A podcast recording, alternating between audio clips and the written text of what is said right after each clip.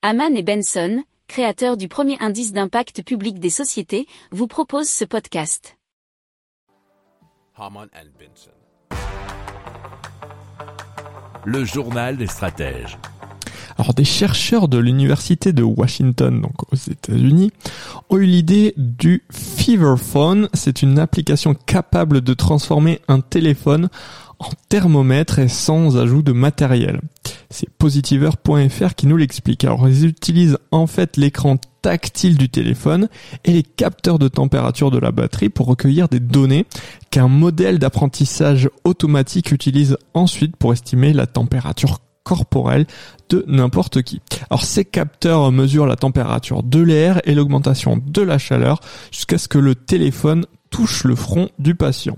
Alors les premiers tests menés sur une trentaine de personnes se sont tous révélés pertinents avec une marge d'erreur moyenne de 0,2 degrés comparée à l'utilisation d'un thermomètre grand public. Alors Feverphone n'a été testé que sur trois modèles de téléphone et n'est pas encore accessible au grand public.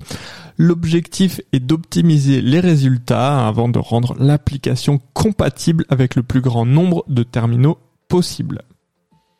Pour approfondir ces sujets, abonnez-vous à la newsletter de Haman et Benson et écoutez nos autres podcasts que vous retrouverez dans les notes de l'émission ou sur notre site internet.